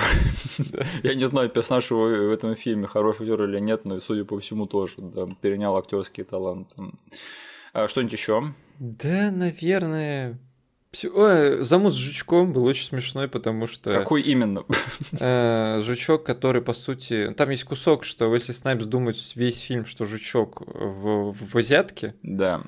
потом выясняется, что жучок в нем, Мгм. И, по сути, его предатели придумали просто гениальнейший план, как нам засадить жучок Уэсли В Снайпса. задницу. Я просто пойду с ним поиграю в баскетбол и кину его на бетон так, чтобы расшибить ему плечо. Это тогда произошло, да, когда они с Бьеном играют в, в баскетбол? То есть я прям представляю, как они разрабатывают план такой, короче, ты вот здесь вот пасуешь ему сюда, забиваешь трехочковый, потом, короче, подсекаешь, и он падает. Понял? Понял. Блин, такие два агента ЦРУ, которые на досуге играют в баскетбол друг с другом. Да. Слушай, а если он не будет сегодня играть в баскетбол? Ну все, тогда я не знаю, что делать. Черт подери, э, вот, допустим, доминацию Китая да, в, мировом, ну, мировом рынке, ладно, видимо, видимо, придется сыграть в баскетбол с ним. А, Кстати, ты а, увидел, точнее, ты узнала, нет, эту актрису, которая играет вот эту вот начальницу злодейку? Я не знакомое лицо, подожди. Не, не. Просто ты мне недавно на эпизоде по бегущему человеку рассказывал, что там одна О из боже, актрис... из Фили? Она, это- там одна из актрис была мамой Чарли, да, О боже. а вот эта актриса это мама Денниса и Ди из Филадельфии всегда солнечно. Блин, мы должны были это с супругой выкупить, но ладно, ты мне вернул должок. Молодец. Я не знаю, смотрел ли ты до этого момента или нет, но она же умирает, да, в каком-то сезоне. Спасибо за спойлер. Ладно. А, подожди. Нет, я знаю это. Мне кажется, ты уже должен был это знать. Да-да, любом я знаю уже. Да, та самая мама этот, э, Рейнольдсов из Филадельфии всегда солнечно. Да. Блин, я думаю, знакомое лицо. Да, да. Слушай, у меня еще такой вопрос. Я в этом не разбираюсь, конечно же, я не там медицинский работник и все дела. Но смотри, вот в открывающей экшн-сцене Уэсли Снайпса ранят в плечо из пистолета. Да, Потом происходит таймкат и проходит 6 месяцев. да. И у него, судя по виду, рана до сих пор такая более или менее открытая, там такая воспаленная даже местами, и до сих пор так его, а, в общем, уязвляет. Это так правда бывает, что ли? Мне кажется, за 6 месяцев там пулевое ранение такое несерьезное должно было ну, зажить намного лучше. А оно там прям кровоточит, и ему там мешает в баскетбол играть и все дела. Это хрень полнейшая, Миша. Это хрень полнейшая, да, я так и понял, потому что это, я не знаю, 6 месяцев реально. Неужели было трудно об, об этом подумать на моменте постпродакшена? Им реально нужно было убрать вот эту вот строчку с текстом с экрана, и ничего бы не сломалось в фильме. Просто ладно бы они там сделали по сюжету, что это ему нанесло какое-нибудь там ранение, что у него теперь плечо все время болит. Но нет, они через 6 месяцев оставили такую открытую рану, которая до сих пор воспалена и все еще кровоточит. 6 месяцев, блин, вы серьезно считаете нас полнейшими идиотами? Возможно, все шесть месяцев они играли с Майклом Бьеном, Да. он бросал его на этот бетон, Да. и они ждали, когда же начнется операция. У него не было времени отдохнуть, да, все время операции, постоянно шевелил этой раной. Да. Понятно. Денис, а ты будешь пересматривать искусство войны? Никогда в жизни больше. Мне кажется, ты лукавишь, потому что ты этот просмотр, э, ты явно проявил себя более внимательным зрителем, чем я, хотя тебе он дался еще труднее, чем мне. Ненавижу этот фильм теперь. А, Ладно, я тоже, конечно же, не буду пересматривать. Только если с комментариями Из- режиссера. Да, ты хочешь послушать Кристиана Дугея? Я бы послушал скорее экстремалов в его переводе, вот честно. Да, не переводе, а с комментариями. А, Я, конечно же, тоже не буду пересматривать «Искусство войны». Этот фильм очень по заслугам забыт, и мы сейчас объясняли, почему именно так произошло. Ну что ж, Денис, давай тогда перевернем эту страницу и закроем Веслипедию. Опять же, возвращаясь к этой мысли, да, и к оценке фильма «Искусство войны», все таки да, а, этот фильм, он очень показателен а, в плане того, чем занимался Уэсли Снайпс, да, в те времена, и все таки это очень-очень большой показатель спада его карьеры. Вот опять же, экшн-звезда, да, в жанре, который испаряется потихонечку в нулевые. И это явно такой выхлоп с тех времен, который оказался никому не нужен. И который еще плохо снят к тому же. Да. То есть, э, мне кажется, что вот после того, как Уэсли Снайпс начал осознавать, что он как бы становится неактуален, да, в плане экшена, он пытался переформатироваться обратно в драму, Э, но с ним случилась вот эта история про уплату э, налогов, точнее, не уплату их. А, и он сел в тюрьму в 2009, кажется, году. Да. И это, мне кажется, очень сильно подпортило его репутацию. Наверное, после этого было трудно убеждать людей с ним работать. Очень-очень жалко. Угу. Ты помнишь те времена, да, когда Уэсли Снайп садился в тюрьму? Ты какие эмоции испытывал по этому поводу? Я к тому моменту уже немножечко был как-то пост искусства войны не знаю, короче, уже... Пост Blade 3, да. Да, да, да, человек, который посмотрел «Искусство войны» и Blade 3, и поэтому такой, ну, ладно, короче, я, типа, сильно его потерю не ощущу на себе, да, что, да. потому что, по сути, единственный франчайз, который вызывал мне интерес, он уже загубился. Да. Вот. «Искусство войны» второй я не смотрел, чтобы ждать третью часть и горевать, что они заменили там главного героя на другого актера. Да. Вот поэтому для меня это уже был спад, и для меня просто это было как, ну, какие-то там, не знаю, терки происходят в, реал, а, в реальной жизни у актера, и пофигу. Угу. Я уже не надеялся ни на какой камбэк. Я думал, типа, ну сейчас закроют его как-нибудь, и он уже, скорее всего, не вернется там к актерской э, работе. Угу. Типа, Блейд для меня закончился на второй части, и как бы спасибо хотя бы на этом. Угу. Спасибо хотя бы за эти два фильма, которые навсегда со мной останутся.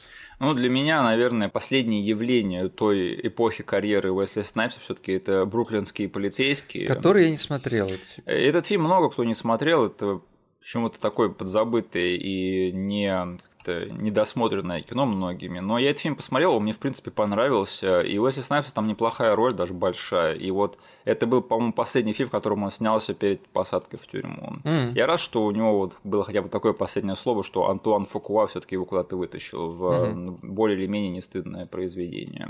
А, но, конечно же, последний фильм, который мы тогда смотрели, вот из этой вот эпохи карьеры, мне кажется, все коллективно, это Blade 3. Да. Угу. Денис, э, вот скажи, ты этот фильм смотрел больше, чем я. Да. А, какие ты можешь, э, не знаю, слова в адрес этого фильма сейчас сказать? Это знаменитое дерьмовое кино, я его даже пересматривать не хотел, даже ради подкаста, угу. поэтому не удивляйтесь. Ты можешь что-нибудь сказать на этот счет? Я, блин, помню, что с первого же просмотра в детстве угу. я понял, насколько уровень всего упал в этой франшизе. Угу. То есть я сразу понял, насколько мне нравится первый фильм, блин, да. и насколько он ценен для меня, потому что он был не похож на третий. Я, я понял, что вот оно дно, потому что до этого, по сути, был два фильма, да, второй был, который я обожал, и думал, ну, первый, типа, ну, его такой э, младший брат, который, как бы, ну, не ок. Угу. Вот, и типа в первый Блэд был дном этой франшизы. И потом, типа, дно было пробито, я понимаю, о, да на контрасте с э, третьей частью, типа, оба фильма первых это просто произведение искусства. Я уже тогда, э, не знаю, без какой-то большой насмотренности ощутил всю дерьмовость третьей части. И с тех пор, как бы я, наверное, его. Ну вот по телеку пару раз ловил. Угу. Конечно же, улавливал и смотрел некоторые мемные моменты, да, которые просто на Ютубе сейчас с многомиллионными просмотрами висят. С тобой, типа, обсуждали пару моментов прикольных. Да. Прикольных с точки зрения мемности и забавности. Типа, они не делают комплимент фильму, от этого крутым не становится. Вот. Э, просто личность самого Гойера, да, как режиссера и как человека, который все еще э, появляется в кредитах в фильмах, почему-то заставлял типа думать об этом фильме и вспоминать, о, блин, человек, который, по сути, родил франшизу и сам ее загубил. Да. Вот. Но я помню, что мне в самом начале фильма там был лучик такой надежды, потому что фильм сам начинается с того, что Блейд наконец-таки встречается с последствиями своих вот этих вот бездумных действий, да, что как бы там по сути он а, убивает людей, а не вампиров. Его садят в тюрьму. Типа да, и да. я такой думаю, блин, офигеть, это же классная тема, что наконец-таки реальный мир начал взаимодействовать с Блейдом. Как они с этим разберутся? Да никак, блин. Придет э, Дракула и всех опять начнет кошмарить. А, Придет Райан Рейнольдс вытащить Блейда из тюрячки, и на этом закроется вся эта тема. Да? Да. А, ну, слушай, я помню, что в детстве, когда я смотрел Блейда 3, я не осознал вот этого падения качества. Mm-hmm. Я просто посмотрел такой подумал, ну ок, и забыл об этом фильме. То есть вообще как-то не стал сравнивать его с предыдущими частями, я подумал, ну, фильм как фильм, Blade 3 как как 3. И я с тех пор его ни разу не пересматривал. Uh-huh. Но я помню, что несколько лет спустя ты посмотрел его уже в хорошем качестве внимательно uh-huh. и рассказал мне в красках, описал какое-то это кусок дерьма. Mm-hmm. И с тех пор я такой понял, ну, видимо, Blade 3 правда кусок дерьма, и судя по тому, что я там видел кусками, это и правда кусок дерьма. А, Блейды, вот как я уже говорил в эпизодах по ним, это, они все-таки зависят от реализации для меня, да, и качества реализации их. Не в сюжетах все-таки, а вот насколько круто они сняты. Mm-hmm. И Blade 3 снят очень плохо, судя по тому, что я помню. А, и там, кстати, сложилось так, что вот Снайпс был против того, чтобы Гойер садился в кресло режиссера режиссером. Да. да. То есть в качестве сценариста он его устраивал, да, вот ты там слушал их э, комментарии, вроде бы они ладили друг с другом. Но как угу. только Гойер сел в кресло режиссера, Снайпс очень сильно, в общем, был против этого. И по слухам, с ним вот на съемках этого фильма было очень трудно работать. Э, и я не знаю, в курсе это или нет, но вот актер Пэттон Освальд, да, который снимался в Блейде 3, mm-hmm. он много потом рассказывал всяких историй со съемочной площадки Блейда 3. Кажется, это он, э, точнее, кусок с ним где-то я увидел в каком-то ролике, да? Да. Э, где он рассказал про эти офигенные CG открытые глаза Уэсли Снайпса. И это, да, и что Уэсли Снайпс постоянно сидел там у себя в трейлере, курил траву на съемках, не выходил уходил работать, не уходил сниматься, и поэтому там 50% его сцен было снято с его дублером, и они там э, вставляли потом его на компьютерной графике, что Уэсли Снайпс общался с режиссером только э, с помощью записок, которые подписывал как Блейд, да. Э, Все это завирусилось потом с подачи именно Пэттона Освальда и с его офигительных историй со съемочной площадки. А, но знаешь, пару лет назад Уэсли Снайпс давал интервью, где он отрицал большую часть этих фактов. Не фактов, а слухов, да. Угу. И знаешь, я вот раньше смеялся над этими историями, а теперь считаю, что на самом деле со стороны Пэттона Освальда это было не совсем профессионально. Вот так вот распространять слухи о своей э, со-звезде, со-актере э, на площадке фильма. Да. Возможно. А потому что, опять же, Уэсли Снайпс сейчас пытается восстановить свою репутацию, да, и эти истории ему явно не помогают. Ну смотри, когда Джаред Лето начнет пытаться восстановить свою репутацию, и он скажет, все слухи про то, что я подкидывал крыс своим чувакам, это все слухи. Ах. Тебе придется встать на его сторону. Понимаешь, э, у Джареда Лето и так нет никакой репутации. Никто его не любит, и фильмы с ним полное говно последнее время, и сам он хреново играет. И тем не менее ему продолжают давать роли. То есть все да. знают, что у него э, есть секта, да, что он предводитель своей секты. Все mm-hmm. знают, что он отвратительно ведет себя на съемочных площадках, что он там присылает крыс своим э, соактером, что он на съемках Морбиуса реально притворялся инвалидом, да, и что его приходилось там таскать туда-сюда, как Дэниела Дэй Льюиса. И тем не менее, ему все равно продолжают давать новые роли. Угу. Почему? Для меня это загадка. В чем секрет популярности Джареда Лето? Да, для меня это как был секрет, того он остается.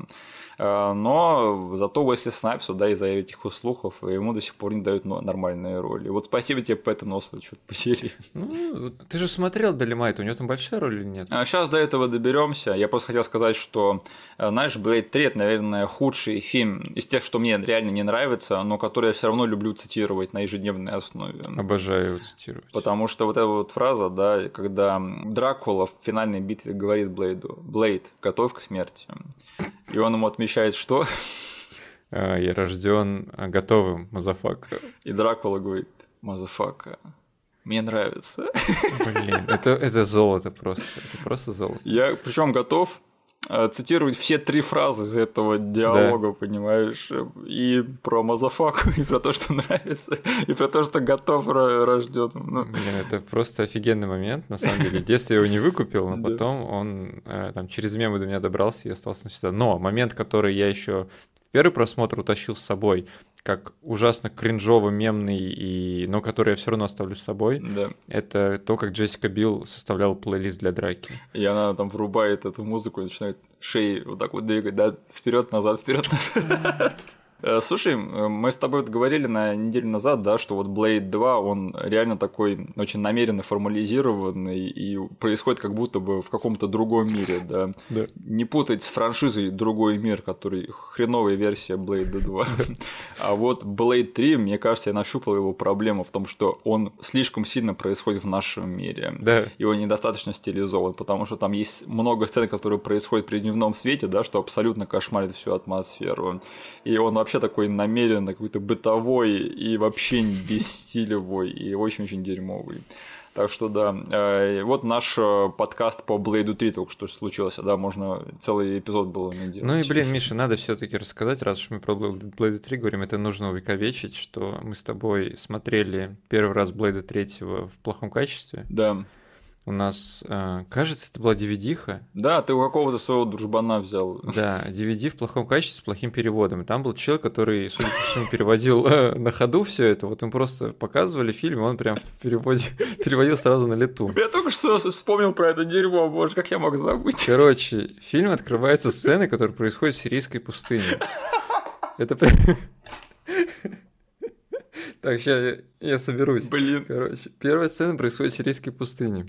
Э, Фильм открывается таким большим панорамным кадром, куда влетает вертолет, насколько я помню, и типа субтитр такой подписан «Сирийская пустыня», по-английски «Syrian Desert».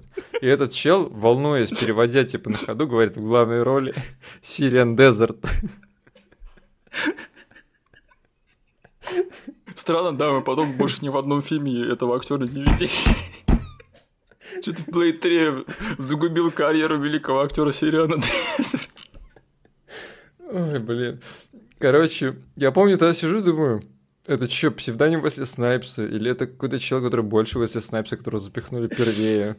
Я не знаю, мне очень долгое время понадобилось, чтобы выкурить, что это, оказывается, сирийская пустыня, а не Сириан Дезерт. Ой, блин. Сириан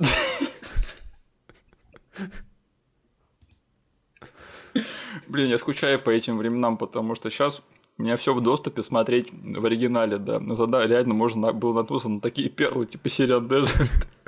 И э, того перевода, помнишь, первого карателя с Томасом Джейном, где там во время остросюжетной сцены, где э, жена карателя и его сын убегают от злодеев, и сын говорит, мам, нам туды надо. Блин, Сириан Дезерт. О, господи. В главной роли снялся и пропал потом. Да, настолько плохой, блин, Блейд 3 оказался. А это не Сириан Дезерт, в Дэдпуле снимался потом, нет? О, господи. Ты знаешь, как этот, есть же как-то псевдоним режиссера, да, как он, Уолтер Митти? Алан Смити? Алан Смити. Ты сказал Уолтер Митти? Да. Невероятное путешествие Алана Смити с Беном Стиллером в главной роли.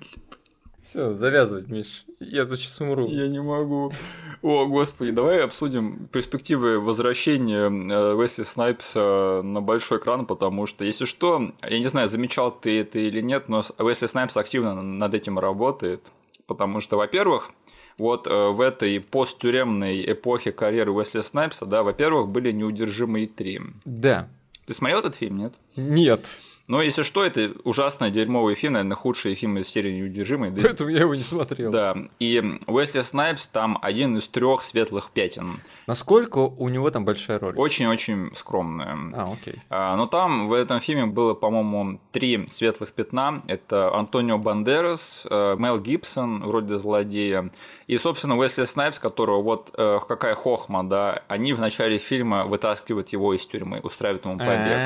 А, Понял, да. Э, Очень-очень остроумно. К сожалению, этой энергии остроумности они не смогли соблюсти весь фильм, поэтому там Уэсли Снайпс, он было забавно вот эм, его посмотреть в начале, и на этом было все. Я думал, что вот после «Неудержимых 3», возможно, там будет что-то поактивнее в его карьере, но было затишье опять. Э, ты знаешь, вот по э, фильму «Реальные упыри» Тайка Вайтити есть же сериал, да, Да. «Чем мы заняты в тени».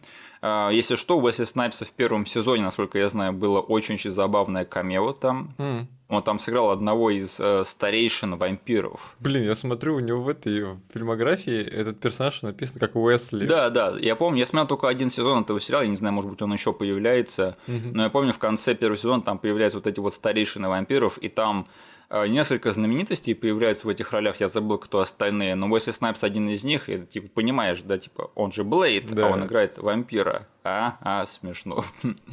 А, но до сих пор, э, наверное, моим любимым фильмом из этой поздней э, карьеры Уэсли Снайпса и моей любимой ролью его, это было в фильме «Меня зовут Долимайт», биографический фильм про того актера, который крестный отец диск, как его зовут? Я что-то забываю сейчас. А, его зовут Руди, а, Руди, Руди. Руди Реймур, да, вот. Э, Руди Реймур. Который из тех э, миметичных фильмов, да, там крестный отец диска, Долимайт и все, все и же с ними. Угу. Это там главную роль играет Эдди Мерфи, а Уэсли Снайпс играет режиссера, который снимает эти фильмы чудаковатые с Руди Рэем Муром.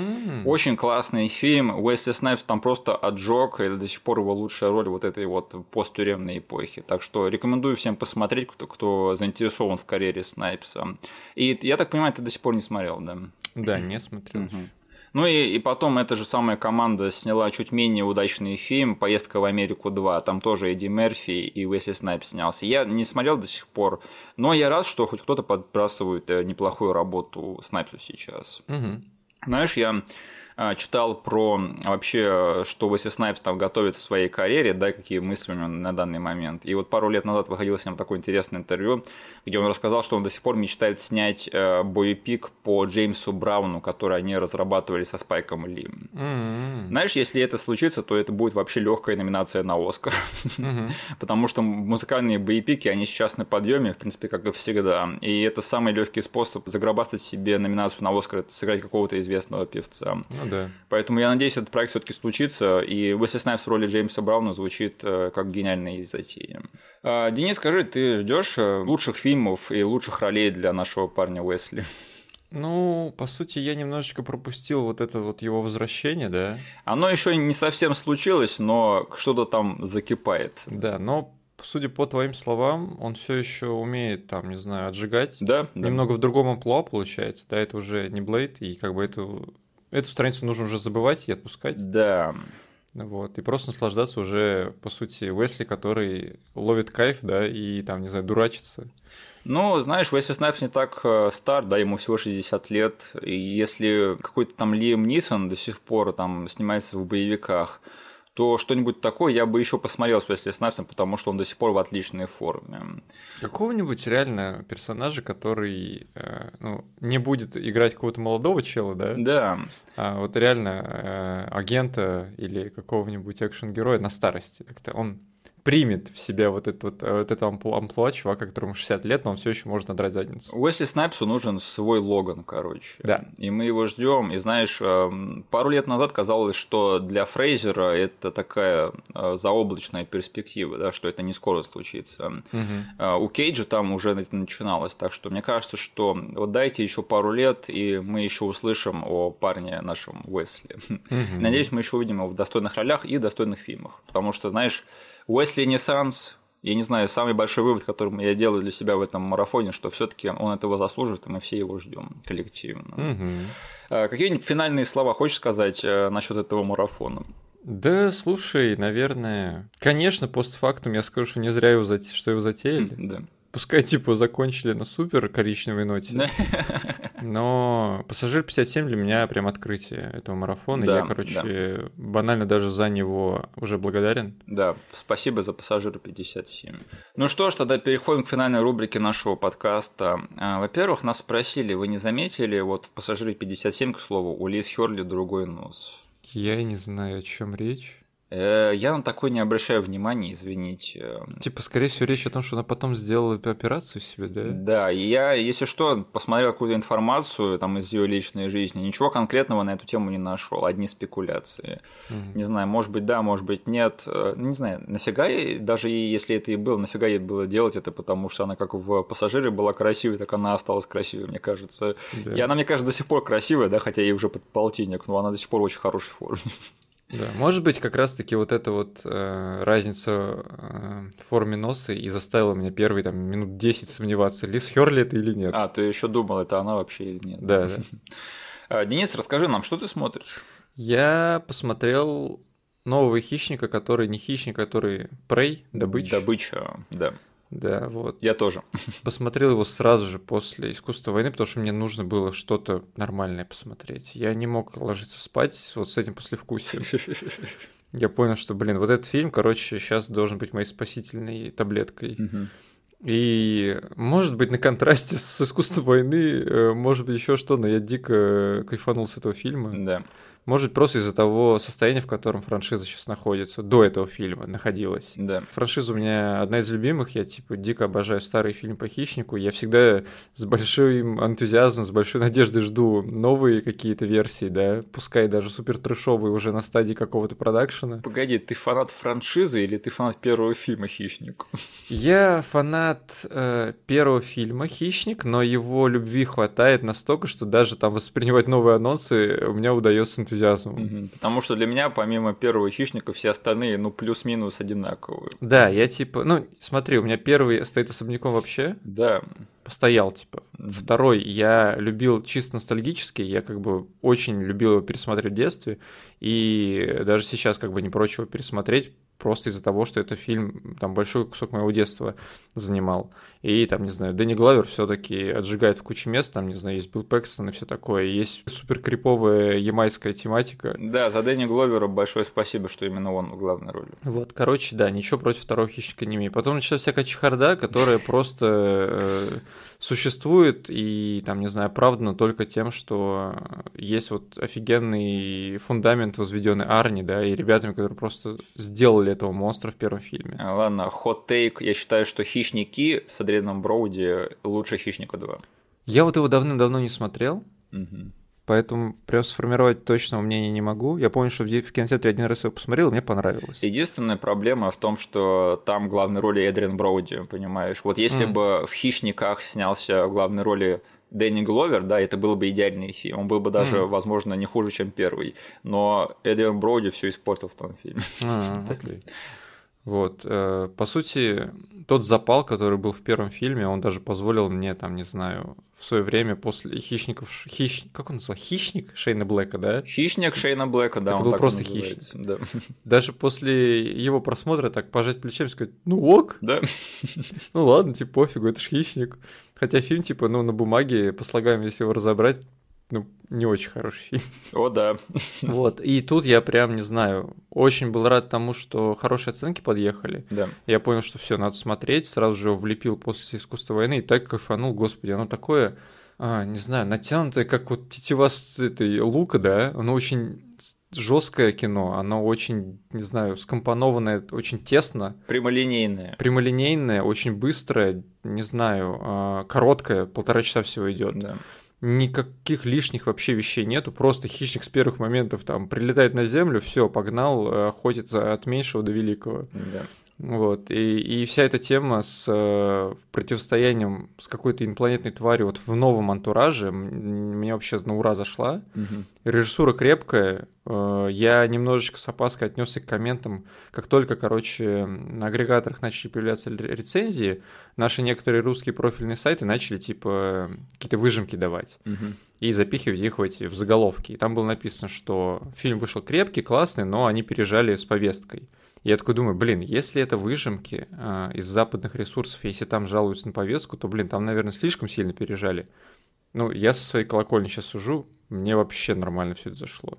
Нифига подобного там нету, там все реально по делу, все работает на сюжет, оно все хорошо вписано в общую канву, и никаких, не знаю, там, рвотных позывов или отторжения вообще не было на этом фильме. Понимаешь, а, вот я не знаю, где ты все это видел, да, но вот э, люди, которые и те агрегаторы, которые ставят вот такие заголовки, да, выносят их, они берут только те заголовки, которые им выгодны. Да, да, да, я понял Да. просто по итогу, что это кликбейт, и по сути они, скорее всего, нашли одну какую-то отрицательную рецензию, да, и вынесли это в заголовок, просто чтобы люди, ну, по сути, апеллировать к той публике, на которую они рассчитаны. Я просто, Да. возможно, кто-то еще, как и я, немножечко начал беспокоиться, ничего подобного, как бы. Они не вышли ни за какие рамки, все по делу, все очень круто. Мгм. Блин, э, индийцы в этом фильме очень крутые. И ты сказал индийцы. Э, индейцы. Это сорян, я из-за того, что... Я, к слову, пока мы в рубрике «Что я смотрю», я за эту неделю два раза посмотрел «Арарар». Да.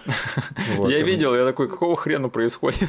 Да, я уже два раза его посмотрел, короче. Вот, индейцы в этом фильме очень крутые. Коренные Еще, блин, я по трейлеру совершенно не понял. Ну, они молодцы, что не полили что будет еще заворот в сторону этих э, французов. Да.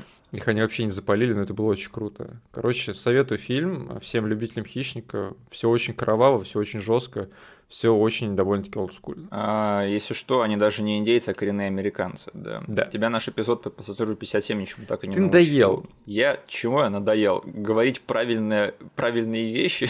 Да. ну, ты, Денис, э, явно... Ты правильно подписан на все те вещи, которые тебе да. эти рецензии, короче, да, приносили. Да. А, мне тоже понравился, понравилась «Добыча», крепкий фильм. Мне вторая половина понравилась больше, чем первая. Угу. Я вот этот build-up, я такой, ну ладно, ладно, что-то происходит вроде бы неплохое. Но как только этот фильм ударяет по газам, там все очень-очень хорошо. Угу. И Эмбер Мидтандер очень крутая тетка. Я не знаю, я... у меня были сомнения по поводу того, как я буду воспринимать ее там в роли экшн-звезды, угу. но она, она справилась в разы круче, чем Эдриан Броуди. Вот серьезно, а по сравнению с ним она вообще в разы более убительная. Не, она вообще крутая. Она единственное, что меня немножечко дистурбило на протяжении всего фильма, что она дико похожа на Обри Плазу.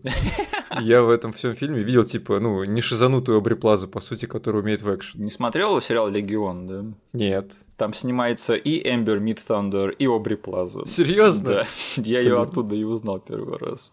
Э, посмотри Легион, Денис, чтобы у тебя еще больше вопросов появилось по поводу где кто вообще. Окей. А, так, а у меня у меня вообще выдалась насыщенная кинонеделя, я не знаю, видел ты или нет.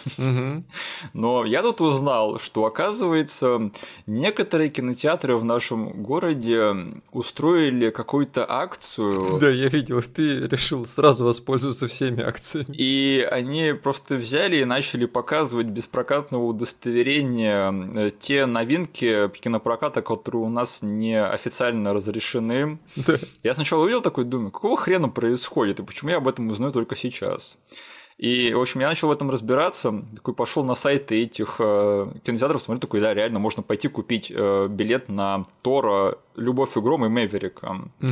Я такой думаю, что происходит вообще? Я такой, ну надо же сходить, да, какая разница? Какая разница, что эти кинотеатры, они находятся от меня в заднице мира, да, и что мне придется полдня туда ехать и полдня возвращаться. Такой, если у меня есть возможность их посмотреть, это надо посмотреть. Угу. И собираюсь покупать билеты на Тора 4. Такой, я точно сейчас не приеду в какой-то кинотеатр, да, какой-то в какой-нибудь подворотне, и там подойдет ко мне какой-то кассир такой, эй, пацан, тебе хочешь дозу Тора 4? Самое точно этого не случится. Я захожу на сайт, короче, э, на социальные сети этих э, кинотеатров смотрю, реально у них там висит акция по поводу того, что у них показываются вот эти фильмы. И там в комментах спрашивают, а откуда у вас прокатные копии для показа? И там администратор отвечает, мы бы в личных интересах не разглашали бы эту информацию. Так что у меня э, сложилось такое впечатление, что они, видимо, из стран СНГ каким-то образом добывают эти пирате, да. прокатные копии да, у своих э, дружбанов и показывают таким образом у нас в дубляже в хорошем качестве. Вот дожили, да. При том, что они делают это, это абсолютно незаконно, да, но да. я как зритель ничего особо не нарушаю, потому что я просто прихожу посмотреть фильм.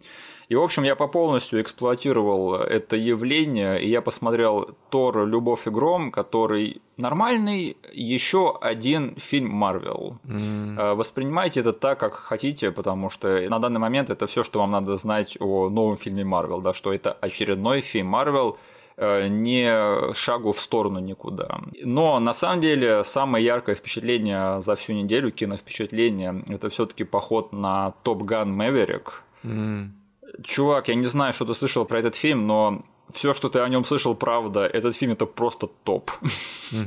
Они каким-то образом заставили меня чувствовать ностальгию по фильму, который мне даже особо-то не нравится, да, этот первый Топ Ган, и заставили меня наслаждаться сиквелом к фильму, который мне особо-то не нравится. Но это просто, этот фильм, боже мой, это просто топчик. Это, короче, это Логан Тома Круза. А нужно смотреть первый фильм для того, чтобы насладиться этим? Чувак, там не надо, короче, не смотреть первый фильм, не даже любить его, чтобы насладиться. Э, сиквелом, потому что этот Топ Ган Мэверик, он лучше, чем первый Топ Ган просто по всем фронтам. Okay. И это просто супер крутое кино, которое я очень рад, что я посмотрел его э, на большом экране. Если что, эта акция до сих пор продолжается, поэтому если у вас есть возможность, э, то, не знаю, съездите, посмотрите этот фильм в питерских или московских кинотеатрах, потому что это реально это надо видеть на большом экране. Я никогда не видел экшена, который снят вот так вот в мейнстримном фильме, потому что это реально вживую снятые полеты на джетах, это очень круто. И они не просто сняты, они как-то срежиссированы там под вот э, то, что происходит в фильме. Угу. В общем, этот фильм просто топ, и сюжет там классный, актерский состав классный. Я вообще это, я просто в восторге от Топ Гана Мэверика. И э, должен съесть свою шляпу перед Джозефом Косински, которого угу. я считал недорежиссером после того, как мне не сильно понравились его Трон Лего Legacy и Oblivion. Но нет, этот чувак рулит, он знает, что он делает, и я бы очень хотел, чтобы он вот эту вот энергию все-таки в работе над сюжетами, персонажами и актерами все-таки привнес и в свои ранние работы Трон Legacy и Oblivion, чтобы угу. они еще лучше были бы, чем они есть на самом деле. Но они тоже были неплохие, особенно в ретроспективе. Так что Джозеф Косинский, он мое сердце и уважение завоевал, так что большой-большой респект. А, Денис, я так понимаю, ты тоже будешь смотреть Топ Gun Maverick, ну, не знаю, дома там или, а, может, в кино сходишь? Да, я очень хочу посмотреть, потому что слышал ровно то же самое, что ты говоришь про него, то есть, что это отвал башки, да. и надо просто бежать смотреть. Но ты просто, ну, последний, по сути, гвоздь забил угу. в крышку гроба моей уверенности. Фиг значит, не знаю, зачем я здесь эту метафору выбрал, но да. Да, это последняя капля, скажем. Да, да, да. Вот. А, да, Топ Gun Maverick, на удивление, крутой фильм. Даже если вы не смотрели или не сильно любите первый Топ Ган. Вот ты что знаешь про первый Топ Ган, кстати? Я знаю только, что там есть самолеты. Да. Есть мемная сцена с волейболом. Да. И все. А еще в конце фраза «Можешь быть моим вторым пилотом, когда да. хочешь». Да, и это же в этом фильме I feel the need, the need for speed. I feel the need. Да. The Need for Speed. А ты знаешь, что там у Тома Круза есть по сюжету дружбан, да, который не доживает до конца? Ну, спасибо. Ну, это единственное, что надо знать из первого фильма. Что Хорошо. у Тома Круза там есть э, дружбан Гусь, который погибает в середине. Ну, это этот, Вэл Килмер. Нет. Нет? Нет, Вэл Килмер там играет главного злодея. А-а-а. Антагониста, типа, который весь фильм собачится с Томом Крузом. Окей. А дружбана играет Энтони Эдвардс из «Скорой помощи». А-а-а. И в конце там вот весь э, катарсис происходит, потому что Том Круз, э, Мэверик и Айсман, который играет Вэл Килмер, они становятся дружбанами. И Эй, ты можешь быть моим вторым пилотом, когда хочешь, чувак. Okay. Фигня, ты можешь быть моим. Ты-ды-ды. Э, да, так что я не знаю, можешь не смотреть Топ Ган, просто посмотреть сразу вторую часть, вот и все. Там, кстати, даже вставляются кадры из первой части, чтобы напомнить, что произошло э, тем, кто не смотрел, так что вообще в легкую. Так, ребята, э, у нас объявление большое. Значит, на следующей неделе у нас будет перерыв вещаний всего на один день, то есть на одну неделю. Но мы вернемся уже через неделю после этого, то есть в сентябре у нас будет первый эпизод 6 сентября. Извините, у нас тут по личной ситуации такие, в общем, перерывы небольшие, но не скучайте по нам, мы немножечко передохнем и к вам вернемся. И в первом эпизоде после перерыва, в первом эпизоде сентября, Денис, ты мне скажешь, а жареных гвоздей не хочешь? Я спросил, ты жареных гвоздей не хочешь? Нет. Спасибо, что нас послушали. Услышимся с вами через две недели. Поставьте нам, пожалуйста, лайк везде, где можете. Все ссылки, которые будут вам непонятны, будут прописаны в описании к этому эпизоду на YouTube. Спасибо, до свидания. Всем пока.